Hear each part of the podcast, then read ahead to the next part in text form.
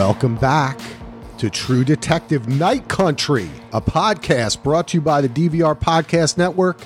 Check us out at dvrpodcast.com.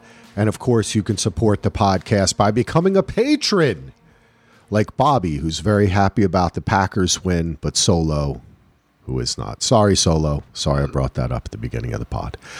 Go to patreon.com slash DVR, join the crew. You can hear us talk about so many other things, including football. We do a show called Around the Couch, as well as many other podcasts. Heath and I, of course, most famously, Mindhunter, baby. Go back, check out our Mindhunters. They're the best. My name's Axel. Of course, with me is Heath. We're going to dive into all six episodes of True Detective Night Country, which are written and directed by our showrunner, Issa Lopez. She has written and directed all the episodes. We did a little preview episode where we talked about that. You can also join the conversation on our Facebook page, which is very lively. Just search Daily DVR, a TV and film podcast on Facebook. Today, we've got a lot of feedback from Facebook. Uh, just search that again Daily DVR, a film and TVR podcast. And before I forget, please do give us a review on iTunes, Spotify. Write it with spray paint on the wall, whatever you want to do. Tell your friends, tell your neighbors. We appreciate it that's it. That's my big intro. I feel I figure it was the first episode. I got to do like a written type of intro solo, but now we're just to wing it. True Detective. Why do you have to give away all the secrets, man? It's True Detective. You're giving away the clues. Oh, you know the because notes. Or, I'm, I'm breaking down the mythology behind the podcast itself. you see what I'm saying? We're going in the spiral. Time is a flat circle. We're dealing with it here. We're in the we're in the Alaskan tundra. It's been five years. We just discovered five years since season three of True Detective that we covered. So if you heard us back then it's been half a decade. That's crazy. Um, but we're back. We've watched the first episode, episode one of True Detective season four, Night Country. She's awake. Are we awake, Solo? How did you feel about it? Man, I this awoke me many times. I looked behind me on my recliner when I was watching the episode when she's awake first appeared. I'm like, wait, whoa. Uh, no, I they, as we talked about in the preview pod, you know, got a brand new showrunner, new vision. Uh, it was pitched for kind of a different type of show, but then the powers that be got involved and said, wait a minute, this could be a true detective franchise type thing. And so here we are. Right off the bat, they suck you into the Alaskan terrain, it turning to night, the cold, how people live, the various lights, this little set pieces. I was so drawn into the world building right off the bat. I was so drawn in, I put the AC on really cold just so I could feel like I'm there. I, I, I tend to do that when I'm dealing with uh, shows that are uh, shot in Iceland, I guess, because this was takes place in Ennis, Alaska, which is a fictional town, but they actually shot it in Iceland because of the better tax breaks. Nice. Um, and Mur- Murder at the End of the World, another pod you and Ando yep. covered on the DVR podcasting network, shot in Iceland. So Iceland getting a lot of love. Uh, but yeah, no, I, I totally, totally in. I love the characters. I love the town and everything. I'm just, I, am just, I'm, I'm upset. It's only six parts, but yeah. I'm okay. At least we got six. You know, I wanted that extra eight because, with especially with True Detective Axel, I know you feel the same. I love not only the mystery, but just getting into the, the, the head of the characters and going on this journey. And True Detective, like Mindhunter did, Mayor of Kingstown does this. It just I get so like I feel like I'm there yep. with everyone. Yeah. And it's just it's just a great experience. Yeah, I have to agree with you, Solo. I was blown away. I expected from the production team and the and the folks in front of the camera, Jodie Foster, of course, John Hawkes, who we knew. Now seeing uh, Kali Reis, I think is hopefully is a correct pronunciation. She's fucking amazing. What a face! There's so many great faces. We talk about that a lot, like with actors and casting. The casting mm-hmm. for this show is awesome. Every time somebody comes on the screen, I want to look at their face. They're giving us fat close ups and interesting people. And um, yeah, the whole thing just sucked me right in. The station is amazing. I want to live there automatically. I wanted to build the whole thing out of Lego. It was so cool. you know, I love. It was like a bunch of Dharma stations. it was so you know, cool, man. Yes, it was. It was awesome. I was looking for Desmond uh, on the bike. It was even in French. Um, but uh, even though De- I don't, Desmond wasn't French. But um, it was, you know, it's actually snowing here uh, just outside of Portland. It snowed, and we're supposed to get an ice storm actually rolling in as we speak, as we record. So I don't know. I, I just I thought the whole world it created, the way that they brought you in. I mean, we start out the episode with what's effectively like three cold opens. We get the whole deer, the hunter, then the deer or whatever those are, antelope, whatever, jumping off a cliff, right? Reindeer, we, maybe. I mean, it seemed very reindeerish, yeah. but I, I don't Maybe. I'm not an expert, but but they all have deer in pretty much. Yes. They're all in that family. Exactly, so. they are in the family. so we'll call them deer. So They're we'll in the deer. deer family.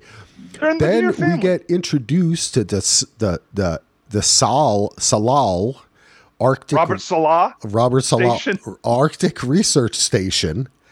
Um, and it of course ends with the guys making his TikTok video of his sandwich or whatever, and then his buddy behind him starts shaking, and and then he goes, "She's awake," Then we jump to the FedEx guy or the delivery guy, given the, you know, looking around, nobody's there. We see somebody run in the background, though, right? Down the hall, little.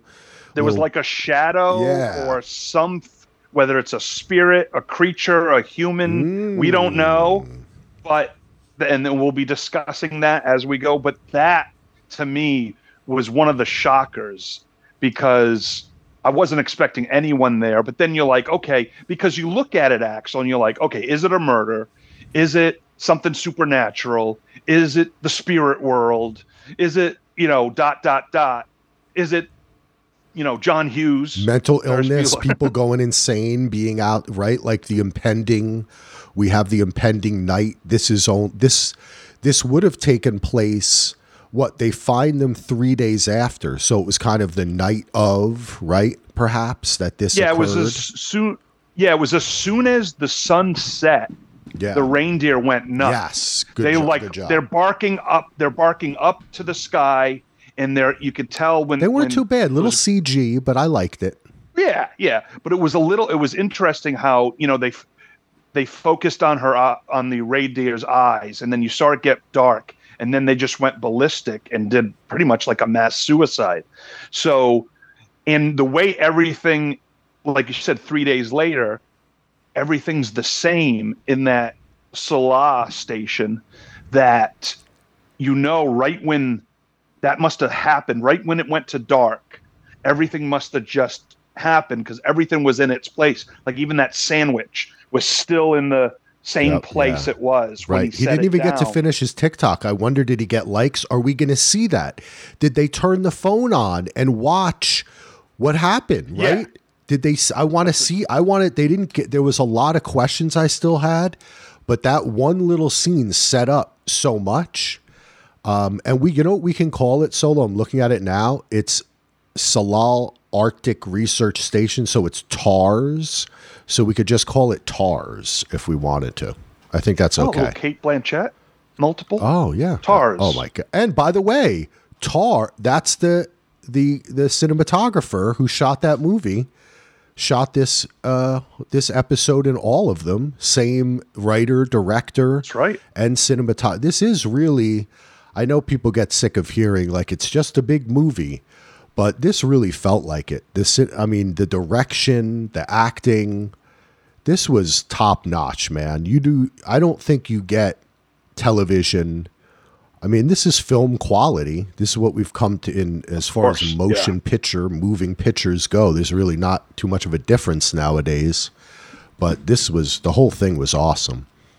But this um, show is so elite and it separates itself from so much other television that we it gets lost because we have so many series and different things coming out streaming, everything just thrown at us, and they're all quality, but there's levels of quality, you know. Yeah. But True Detective is on its own, up there with the Mindhunters of the world, Yeah. in my opinion, and, and and it just shows, and they they're able to throw more money at it. I get it, but the talent involved, like a lot of people, um, wouldn't recognize the director showrunner, right? Maybe you know if you watch some of her foreign films or whatever, but like what a talent! And for HBO and the powers that be to believe in this talent and to get a Jodie Foster on, a John Hawkes on, a Fiona Shaw on, that speaks volumes. And she already like hit the nail right off the bat in this first episode. But one thing I will say again, when that guy was convulsing Axel, and he goes, "She's awake." It almost like it felt like when he when he said she's awake, it almost feel like she he knows who she is, based on his reaction. If you go back and listen to him, it's not just like she's awake or she's awake. It's like she's awake. Like I knew there was. I can't believe this is happening. I know who this is. That's the impression I got. So I'm wondering if the connection, of course, with the station. We'll talk about the parka and everything, how that's connected. Um, but so, like the second time I watched it twice, and the second time I watched it, I noticed that right off the bat, and I was like, "Wow, that's there's so many little details you don't know. You don't know to be like that's something, or is is it going to be something later on? Is it you know? And that's the great thing about True Detective. They give you the those you know little little details but you, you're not sure which direction to go with them or you could be overthinking it which i do a lot but it's just it's just again some food for thought getting started here Yeah, definitely. I mean, it, it yeah, I, I was sucked right in. There's a lot going on. Who's awake? She's awake. I, I do have a lot of thoughts about this and the connections. I've been, you know, in preparation for this, I did try to read some interviews because I noticed that um, our showrunner wasn't being too spoilery and giving very good answers as far as the depth went without providing too many details. Right. And I think that there were connections that were kind of added to the story to come make the connection. But I think that the story itself, when you look at what the other stories were, um, maybe a little less so the our Mahershala Ali, which was kind of really centered on those two dudes, you know, um, and friendship in that way, and time. This doesn't. This has has the thematic connections already we're seeing from the first episode.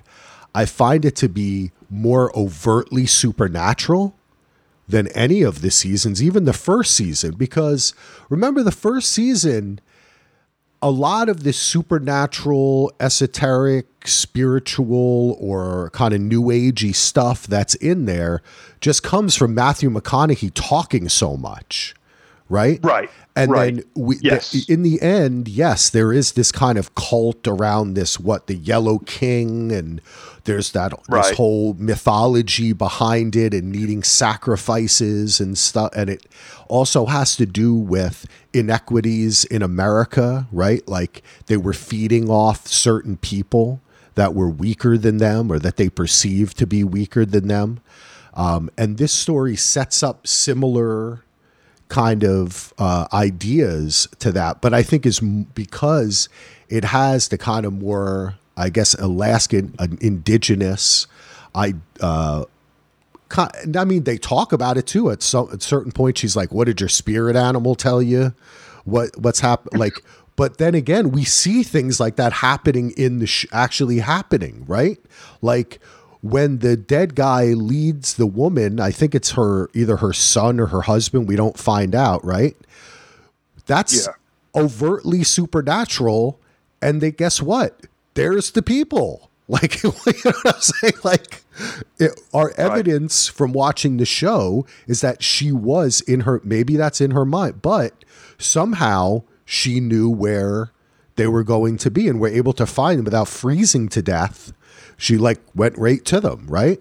So that is a little bit different. But I think also you do have some of the stuff from the first season, second season too, which is kind of like the masculine, feminine energies, right? Like the oppositional things that we that you had there too. Also in in the way of power dynamics, and in this case, we're researching a case of a woman who was an activist, right?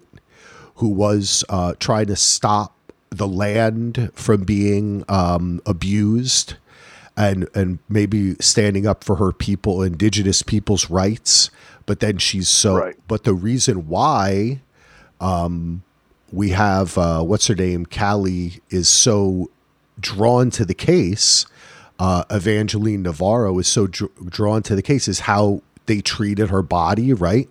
Like what the disgust that she like that it, Oh yeah, thirty-two stab yeah, wounds after she was dead, repeatedly her after she was out. dead Yeah, like and cutting her tongue, and, and Yeah. so yeah. And but but before we move on, I wanted to backtrack just a little bit when you're talking about the supernatural and it where in past True Detectives the theme was there, but it wasn't like here. And I think because of the setting, because you're in. Alaska, because it's cold and, and dark, and the indigenous tribes and which believe in the spirit world, it it, it it's it's already there, but they but um they do such a great job at not force feeding it to you, but that it, it's Right. just common knowledge. yeah, dude. Right? That's what I mean. When when the little Yeah, comments. that's why I, I wanted to continue. Uh, no, please do. Uh, but you're absolutely That's right. why. That's why. No, no, no. I was saying, you go. That's exactly what I said. No, I was just saying, yes. That's why I wanted to expound on it because you are exactly right. Go, Axel. No, you're exactly right. No, how dare you, sir? You're. Oh, wait, we're not in a courtroom drama. No, but you know, and then when I was thinking that you automatically think like how De- Devers, um, Danvers, sorry, Devers. I'm looking at Rafael Devers from the Boston Red Sox. When Danvers is putting the pieces together and sees the parka and the cut, and then the the one um, biologist or physicist or whatever who had this parka on, and and so they go into uh, Raymond Clark's room to see if the park is there later later on. It you, you at first you just kind of think, okay, the people at the station. You know, I start thinking like Wind River, right? Snow, guy, guys there who attack a girl, and you know, and that, that's kind of, you know, that's happened so many times before. But then I started thinking, what if it's not just that, which I don't think it is. What you know, what if it's something else that did this to her? And that's one of the things we got to start thinking is is it some spiritual being, some creature, some something supernatural? I don't know if it'll be it, it could be because True Detective will sometimes get you on different ways and shows you things, and then it's the basic thing at the end. Um, sometimes something that was right in front of you. So it could be just that. But because of what they've established in this world, I almost feel like it, it won't be just cut and dry as a cold case and these people did this to her. And, you know, and it doesn't, you know, she could have had a relationship with someone at the station. It, it, it necessarily wasn't people at the station. But when the guy goes, she's awake, like he knows, it almost feels like we did something bad to her and now she's coming to get us kind Yeah. of feel. But that's the Yeah. that's what this show is doing. It's it's making you think in all different directions. Yeah, definitely, dude. Um, I think when when he said, sh- "Well, we hear that." How many times do we hear she's awake? Two or three times? At least three, because um, it was said at the station, and then we get this weird connection with Danvers and Navarro. You get they're both in separate places. You they both hear she's awake. They're both brushing their teeth, and they both one sees a stuffed polar bear, one sees a real polar bear. Ah, and it's all in that section there. So I don't know if that's just they're connected, bringing Yeah. them together back all- on the case, or it's something spiritual that's Yeah. connecting them. Well, there's a couple things like that where we just tune out. There's a little Twin Peaksiness going on here, where A they'll bit, just yeah. show us something really quick, and we're like, "Hmm, is that really even? Where where's that from? Where does that exist?" Even when they uh, in, at, at the end of the credits, or it's a there's kind of like a picture of just like I think like the eating area or like a common area in TARS when they put the episode title and director and writer on the screen. And it was almost like it I, I like that where it's you're kind of like is this something that they're dreaming? Are they awake? Is there happening? And we do see that too. There's two times with danvers who by the way because i was thinking in my head isn't carol danvers someone? And that's that's um cap that's uh miss marvel.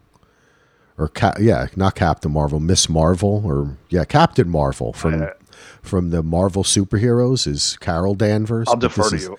this I'll- is Liz I'll- I'll Danvers. defer to you. I googled it. I googled it. Oh, but um, okay. Thank God a- it's not Smith, and then we would really be. there's a point at which when she's walking i can't remember i think when i think it might be when she w- first is walking into the into the station or somewhere else and she kind of flashes back to whatever accident seems to have maybe killed her husband who seems to be the Well- father of the kids but not they're her stepkids right?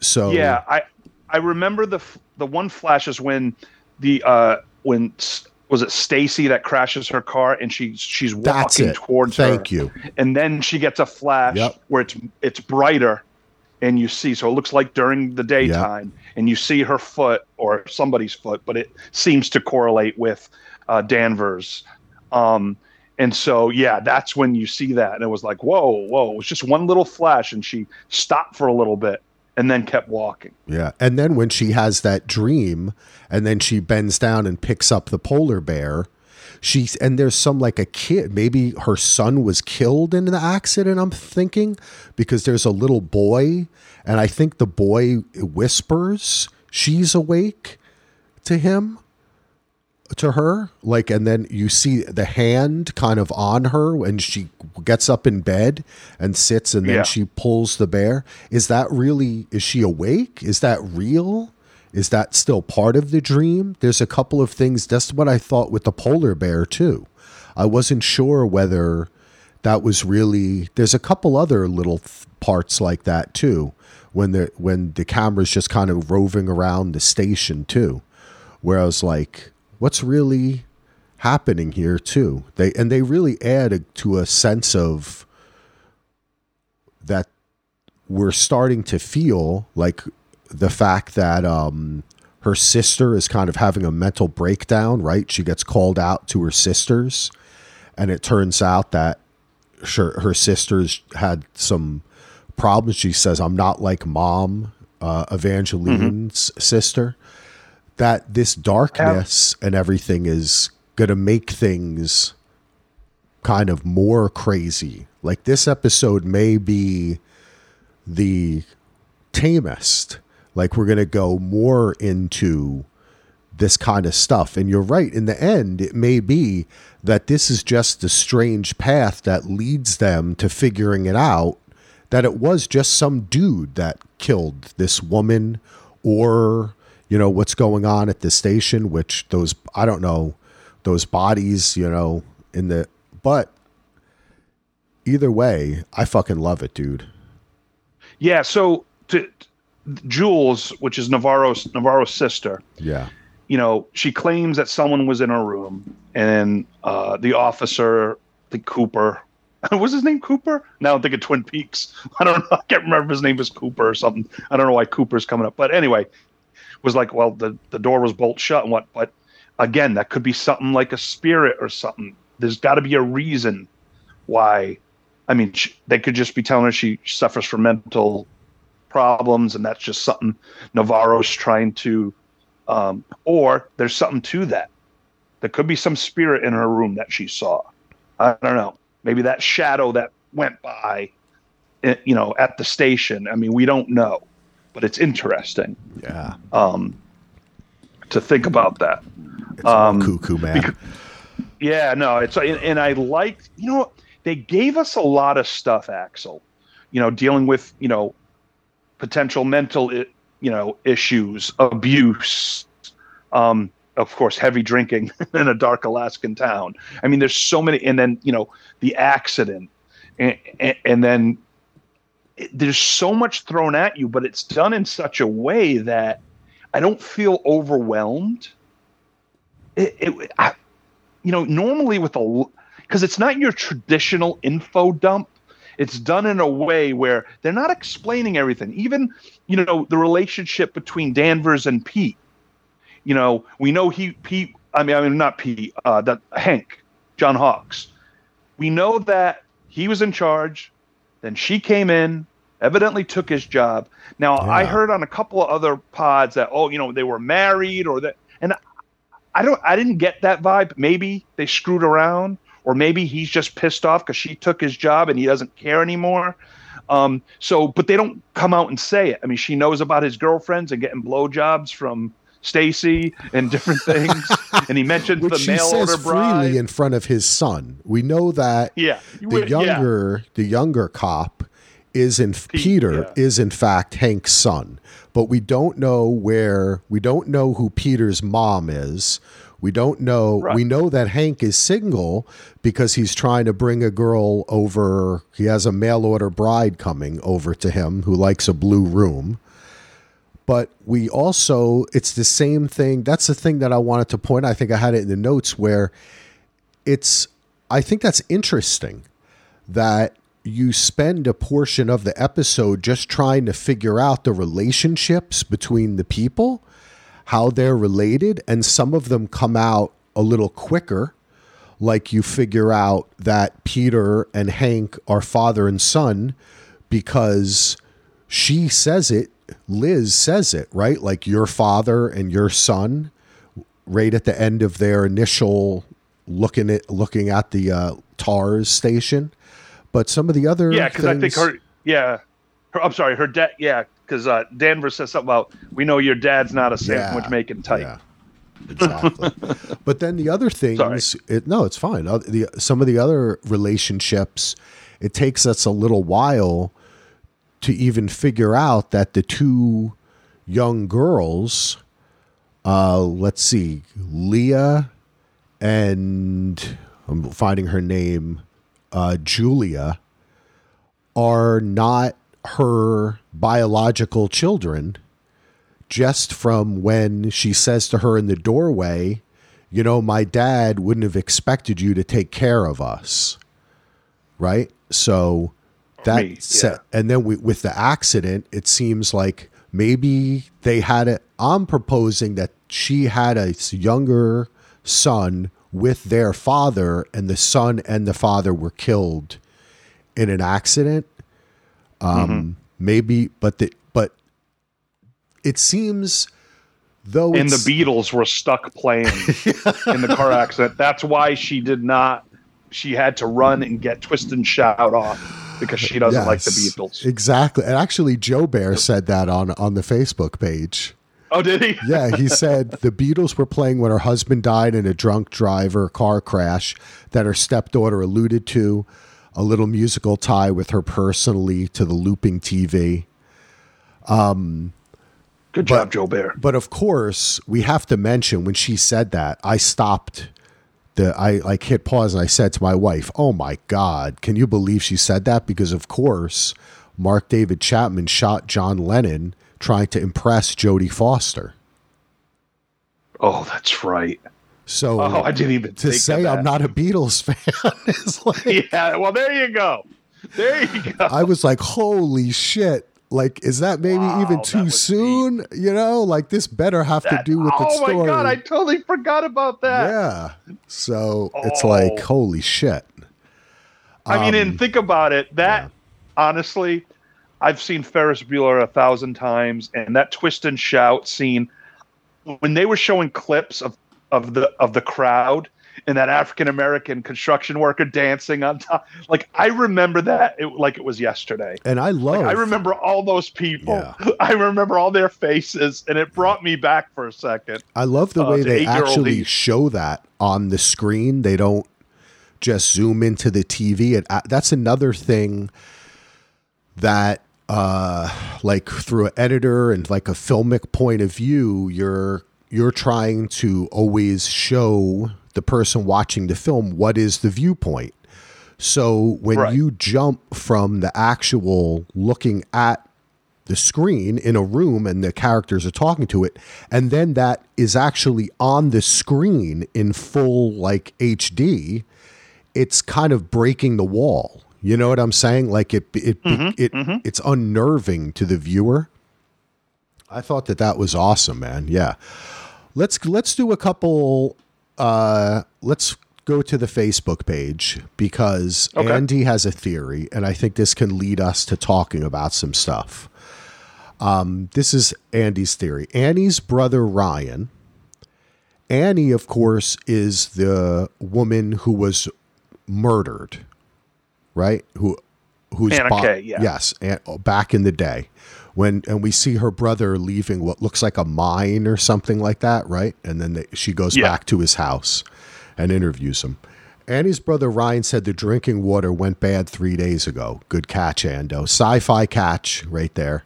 My guess is mm-hmm. that happened near the same time as the incident at the research station. The researchers found or did something that poisoned the water supply.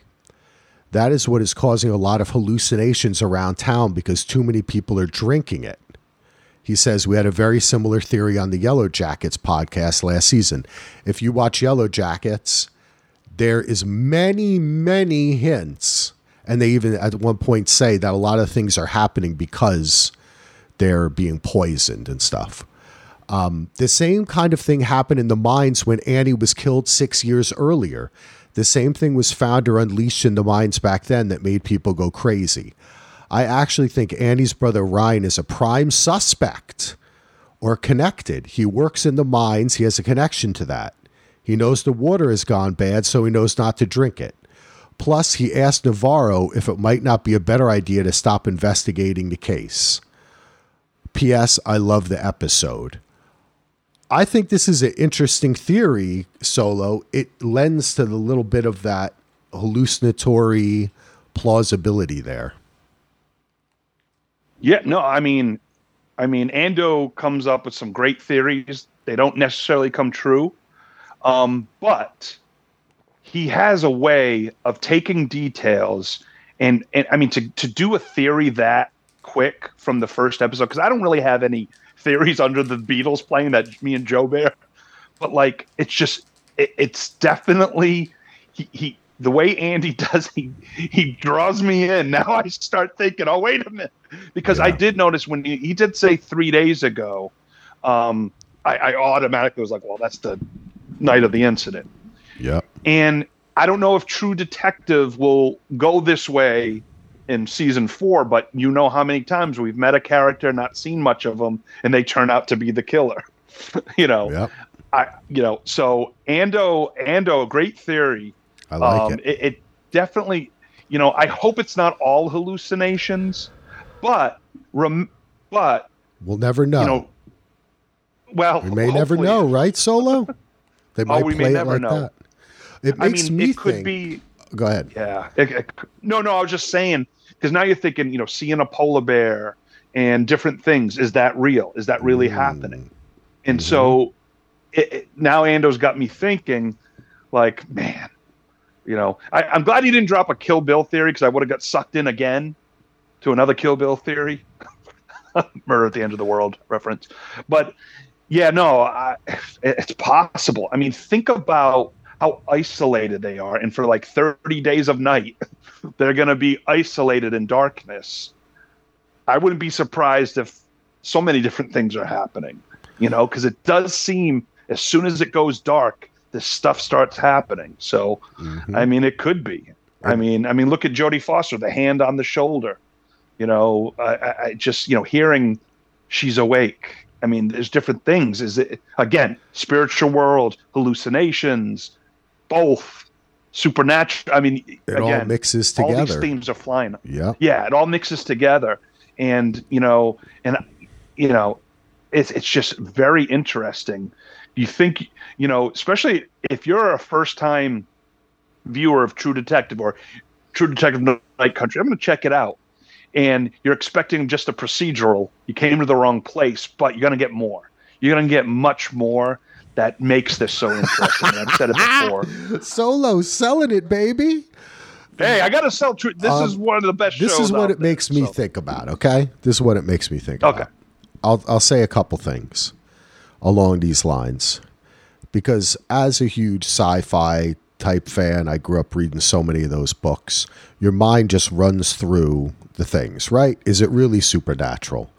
Or is there the hallucination thing is like the second thing. Ando hit upon it and it's mentioned the bad water if bad water is mentioned in something, you're like something's up. There this is the Star Trek where the little micro things are in the water. But they one of the th- cool things I liked about the beginning of this and their little investigation when they first get to the station is the way they kind of break it down for you. And and she's like, "Hey, Peter, what's the kid what's the kid's name again? Peter, the young kid? Is that his name? Peter? Yeah, Peter Pete- Prior, right? Pete, Peter. She's yeah. like, "Pee Pee." Peter Prior picked a pepper. Yeah, PP pick a pepper. She's like, "What is this place?" Google it, and they start talking, and they start going, and they start telling you. And one of the things you find out is that what they're investigating is evolutionary biology and paleonto- paleo-microbiology. And basically, they say, "What are they doing here?" Oh, they're just trying to figure out the genesis of life, right? Yeah, origin of life. the origin of life. So we could have a thing here where perhaps they unearthed something primordial Right. from the ground. It came up in one of their specimens. It made them go nuts. But also, when we start talking about that, we're talking about the same thing as when the little kid draws that crazy picture, Peter's son, and his hot wife is like, what my grandma tells him the stories. You don't want him to know this the ancient stories. These things kind of start melding legend, together. yeah. Yeah. man. So it's like, and when we we talk about a lot of these kind of uh, native legends and indigenous legends and stories, a lot of times they do involve people smoking the old pipe, ingesting the mushrooms.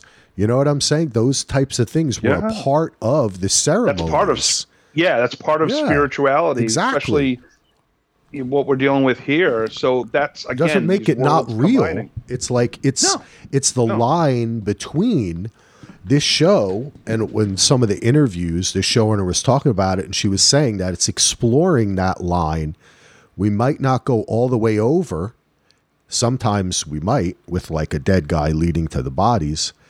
But I like that idea that it could be maybe the thing in the water isn't just, oh, hey, everyone's poisoned, but it does have a connection to the people and to the story and to the murder. And when I think about the polar bear has its eye taken out, she had her tongue taken out. And the first thing when we meet Liz Danvers, she can't find her glasses. And immediately I said to myself, this is such a writing thing, right, Solo? I can't find my Oh, glasses. totally is. What what are your glasses? Your glasses help you see the truth, what's happening. Then she finds where were her glasses? They were on her the whole time. Yep, they were in a special little pocket that she didn't check. So she's no they know the truth, right? That's like communicating to us as they as we travel through these weird worlds. Whatever seems to be is it real? Is it not? They just have to keep moving forward, gathering clues from both sides.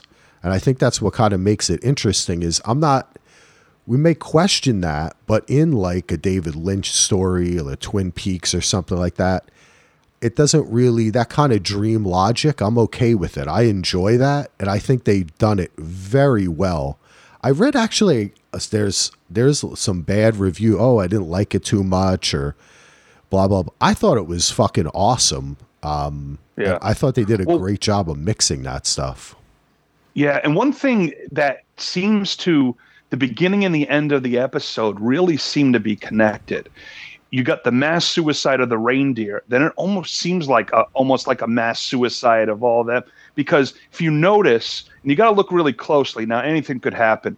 It seemed like one of the dead bodies, one of the scientists, didn't have a shirt on. So I don't know if they all stripped down and then like were led out there into the cold and then just it, it almost felt like that could be a mass suicide like the reindeer um, but of course the why how this is happening Ah, great doing it. point, Solo. Great point. That is it. That I love that, dude. Yeah, that connects. it. Yeah, so- that's very interesting.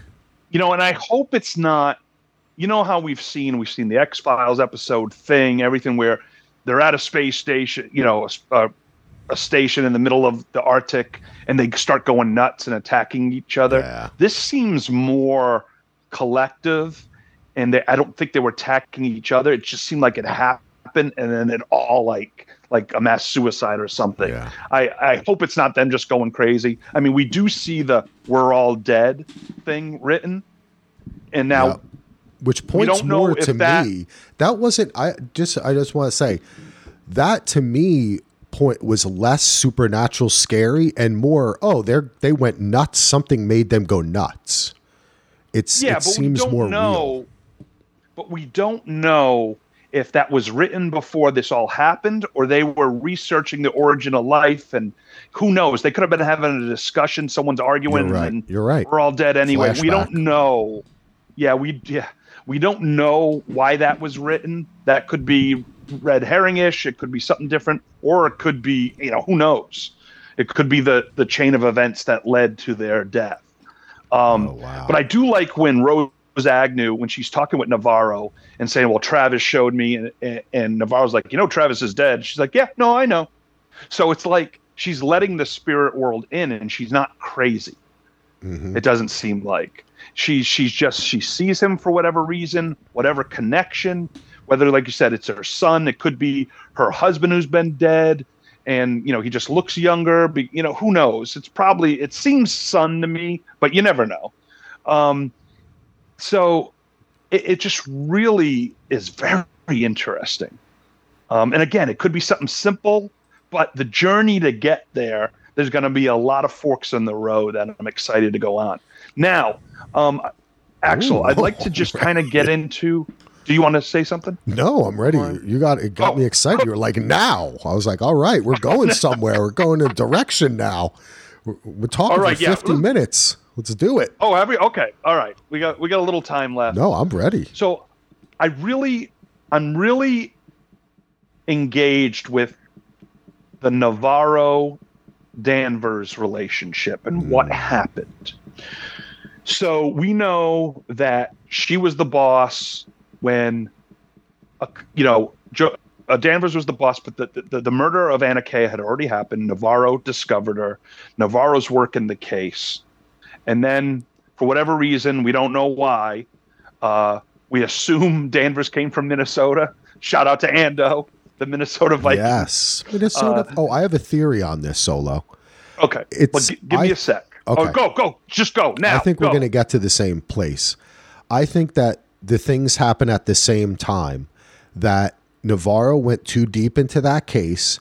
She then they were like, "Get out of here! Go to the state troopers," and they demoted Hank at the same time, and they brought in Danvers. You see what I'm saying? I think that this Yeah. case basically cost Navarro and Hank kind of their careers. Hank probably didn't deal with it well enough. It sounds like he's maybe a bit chauvinistic. He wasn't in, you know, like uh, Navarro was saying, he didn't want to look into the case because it was an indigenous woman, right? And then Right. the same thing happened when Danvers got there. Navarro was like reopened the case and was in, like pushing her to do it, and then that's what got her sent out to the state troopers. Is my understanding. Well, and, and Danvers requested she transfer. Yeah. Like she she she she wanted her and, and I'm wondering because you know, you're thinking and then of course you find out she was looking into the case that Navarro didn't think she was, and then mm-hmm. through their dialogue with what she's oh, you did look into it. So I wondered if she was actually protecting Navarro because she knew a case like this would absolutely destroy her. Oh, and that's to a try to good point. refocus- Yeah, because she says, And- remember, she says nobody did it. This place did it. And when someone says something like that, they might Yeah. could also mean the powers that be had something to do with it. She was protest like get the hint. she i got the feeling yeah that she's doing the tough love thing i mean you know it's funny because danvers and navarro could be male characters as well the way they're written but i love it that they're females and that they're you know it's just not your typical you know ma- males with you know having a side piece and being tough. I'd love the fact that they're females because even though um you know the spirits might take an old white woman away whatever she said but like it it, it just the strength of them i'm just i'm drawn to it. And in order to do this job in this in this type of atmosphere you need to be tough and you can't be weak and you need to but i just feel that danvers is maybe showing tough love towards navarro but at the same time trying to protect her in ways I don't think it's just a I hate you, whatever. You know, I there's got to be more to it. Now, they may not get along, and after this case, who knows? Uh, it's not like they're going to have barbecues together. There's something else going on. So I, I that I'm interested in finding out really what went wrong there. Was she just totally blind? Or was Danvers actually trying to help her because she knew where she was going? to kind of save her, you know, save her mentality and and, and her career. I, you know, I know it, it was a peg down, but it just seems like I'm really interested the the dynamic of their relationship from the past, what's led to now. I really do, uh, and that that intrigues me. And they did it in such a way that I, I'm, at, you know, I'm asking all these questions and I'm wondering, but they, they, there's so much to it. Um, but yeah, no, it, it's uh, man it, it, they're they're well written characters, and just again the backdrop is amazing, and where we're going with whether or not it's supernatural, spiritual, whatever, it, it's fascinating. Um, I really liked Pete's uh, girl when she's when she's like, "Why? How did I fall for a white boy?" Like I don't know. That actress is very very interesting. I hope she has a bigger role. Uh, I want to say I've seen her in something else, but I can't remember off the bat. Um, and of course, Fiona Shaw, yeah, great casting there. She's a fantastic actress, as we talked about in the uh, preview pod. Yeah, baby. Uh, what's next, Axel? What's next? Brett, theory. Qavvik, the guy that Navarro was fucking, is in on it, and Navarro will figure it out when she uncovers a SpongeBob reference in the evidence. Of course.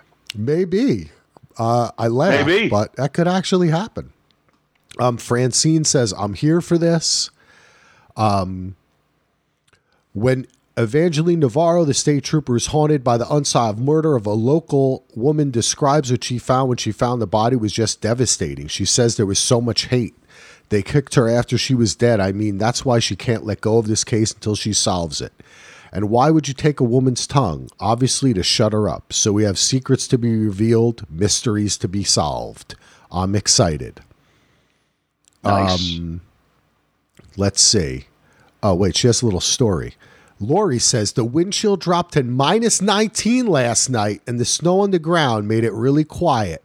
No one was out unless they really needed to go outside. I didn't want to be interrupted, so I took the dogs out right before watching the episode.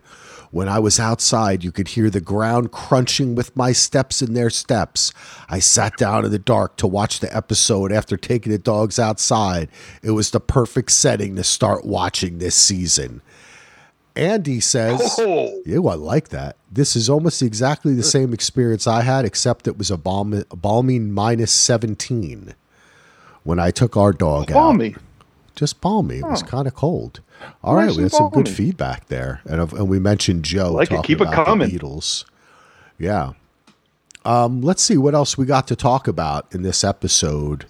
Any specific? We mentioned a lot of it. I think I don't know. Solo, you got anything else that's Well- calling out to you? No, just I love the uh, Lone Star beer reference to season one. McConaughey drinking Lone Star beer. Oh, nice! A little bottle of Lone Star beer. It wasn't a can. It wasn't a can that he crushed, but yeah, right on the table, um, in in this in the uh, science station. There's a Lone Star beer there. I did find it weird.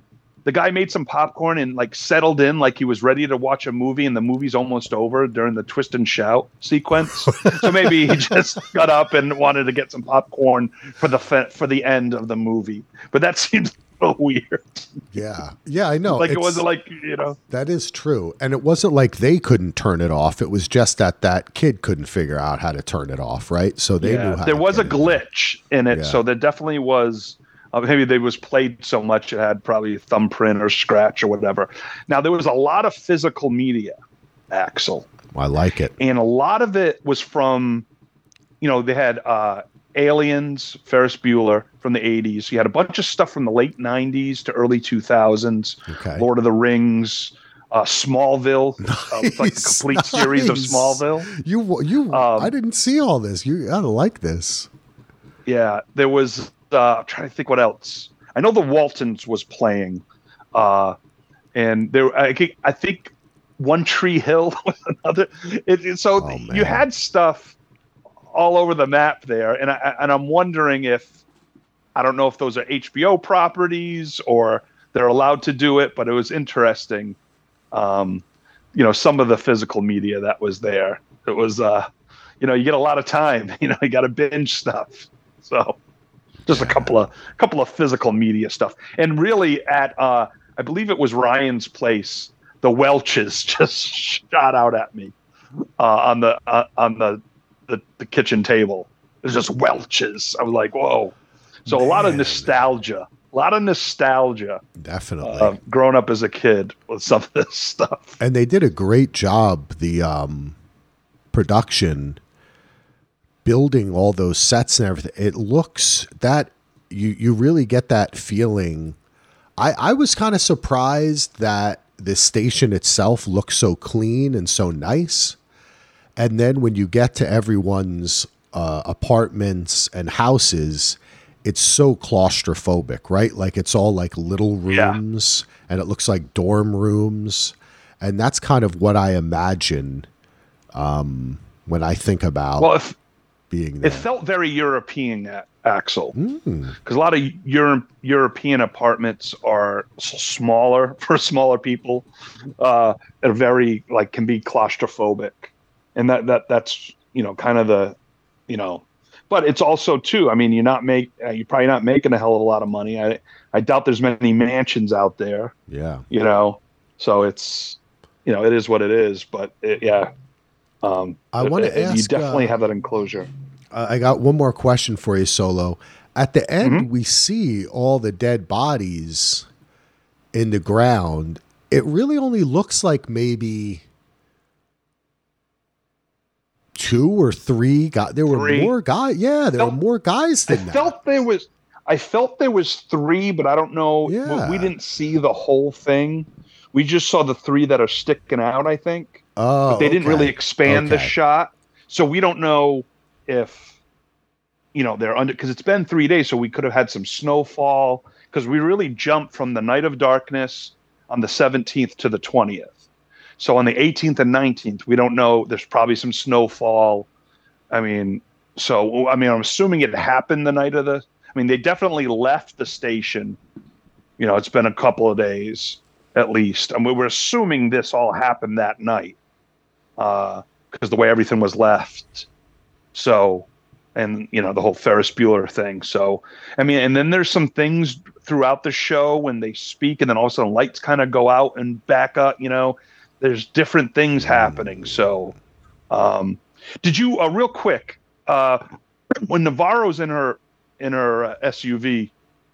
Going before she sees the polar bear, she's talking with someone, and then all of a sudden, it, it, it like you know the the call or something really like it's not just a drop call it's their static and different things so Yeah, that happened a couple times. Yeah, yeah. So it's some sort of anomaly. Something you know. There's all these little traces of things. Um, Mm-hmm. and, you know. So there's a, there's so much detail. I I urge you guys who are listening, go back and rewatch the episode.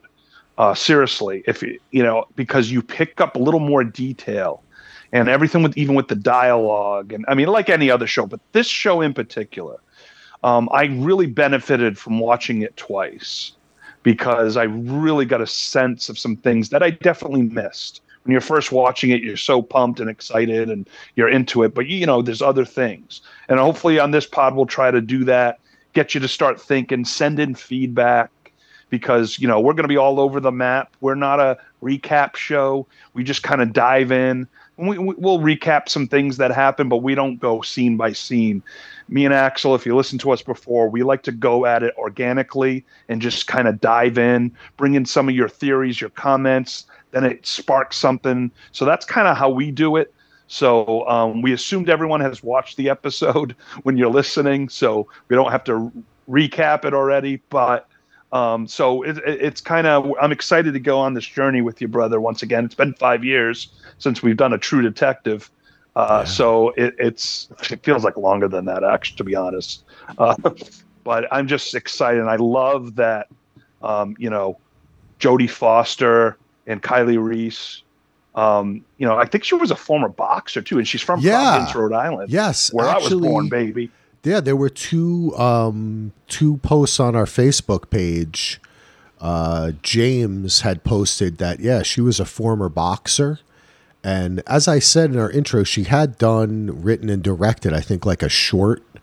But she's a former pro boxer and world champion in two weight classes.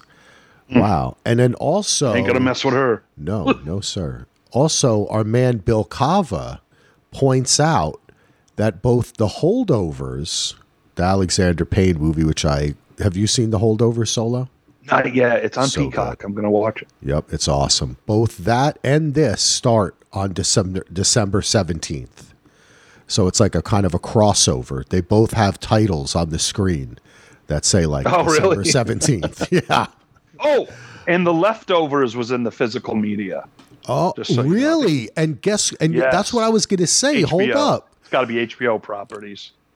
who own Christopher Eccleston, who was in the leftovers, of course, we famously remember, is in this show. And I think he was brief Yeah. he briefly says something to her about the case in the police station. She like walks by him or something. But he's only in it Oh, for like a quick that. second. Yeah. But Oh, I, I think he's catch that. he's gonna become a bigger part He's a prominent. Yeah, he's a Yep. bigger part. Um, yeah, so I'm starting to think a lot of the HBO Warner Brothers properties are what the physical media. That make that seems to be the common denominator. So they they have the rights, so they can throw whatever they want, I guess. So that's pretty cool. All right, baby. Um, yeah, Dig it. Good I'm just- episode. I'm not gonna. Hey, remember, remember this before you go. You know, cold cuts can, you know, survive the apocalypse. That's. I, I don't want to have a sandwich for a few days after seeing that. Okay, mayo, running mayo. Uh, anyway, go Axel.